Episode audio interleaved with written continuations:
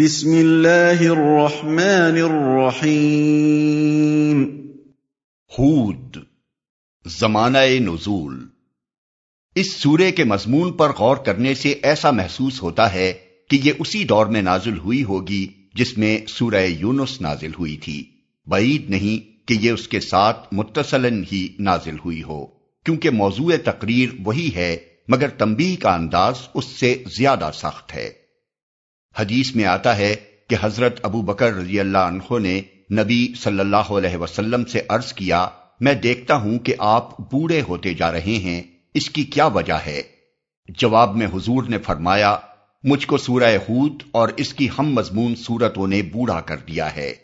اس سے اندازہ ہوتا ہے کہ نبی صلی اللہ علیہ وسلم کے لیے وہ زمانہ کیسا سخت ہوگا، جبکہ ایک طرف کفار قریش اپنے تمام ہتھیاروں سے اس دعوت حق کو کچل دینے کی کوشش کر رہے تھے اور دوسری طرف اللہ تعالی کی طرف سے یہ پے در پے تنبیہات نازل ہو رہی تھی ان حالات میں آپ کو ہر وقت یہ اندیشہ گھلائے دیتا ہوگا کہ کہیں اللہ کی دی ہوئی مہلت ختم نہ ہو جائے اور وہ آخری ساتھ نہ آ جائے، جبکہ اللہ تعالیٰ کسی قوم کو عذاب میں پکڑ لینے کا فیصلہ فرما دیتا ہے۔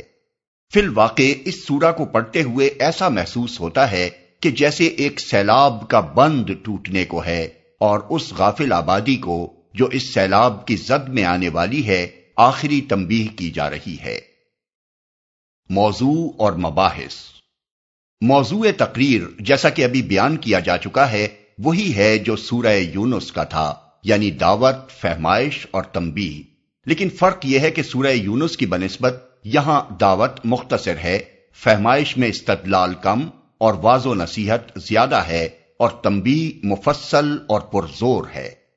دعوت یہ ہے کہ پیغمبر کی بات مانو، شرک سے باز آ جاؤ، سب کی بندگی چھوڑ کر اللہ کے بندے بنو اور اپنی دنیاوی زندگی کا سارا نظام آخرت کی جواب دہی کے احساس پر قائم کرو۔ فہمائش یہ ہے کہ حیات دنیا کے ظاہری پہلو پر اعتماد کر کے جن قوموں نے اللہ کے رسولوں کی دعوت کو ٹھکرایا ہے وہ اس سے پہلے نہایت برا انجام دیکھ چکی ہیں۔ اب کیا ضرور ہے کہ تم بھی اسی راہ چلو جسے تاریخ کے مسلسل تجربات قطعی طور پر تباہی کی راہ ثابت کر چکے ہیں۔ تمبی یہ ہے کہ عذاب کے آنے میں جو تاخیر ہو رہی ہے، یہ دراصل ایک مہلت ہے جو اللہ اپنے فضل سے تمہیں عطا کر رہا ہے۔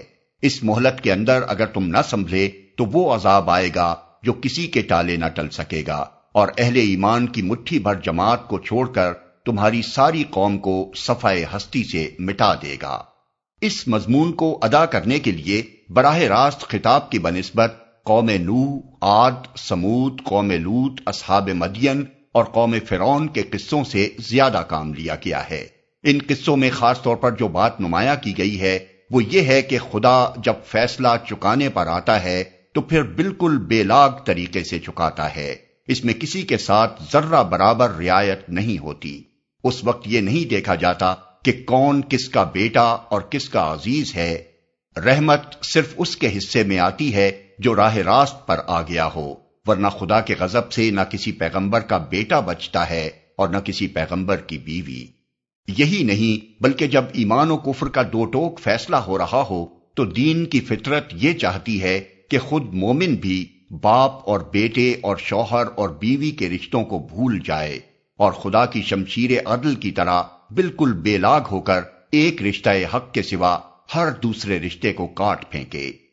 ایسے موقع پر خون اور نصب کی رشتہ داریوں کا ذرہ برابر لحاظ کر جانا اسلام کی روح کے خلاف ہے۔ یہی وہ تعلیم تھی جس کا پورا پورا مظاہرہ تین چار سال بعد مکہ کے مہاجر مسلمانوں نے جنگ بدر میں کر کے دکھا دیا۔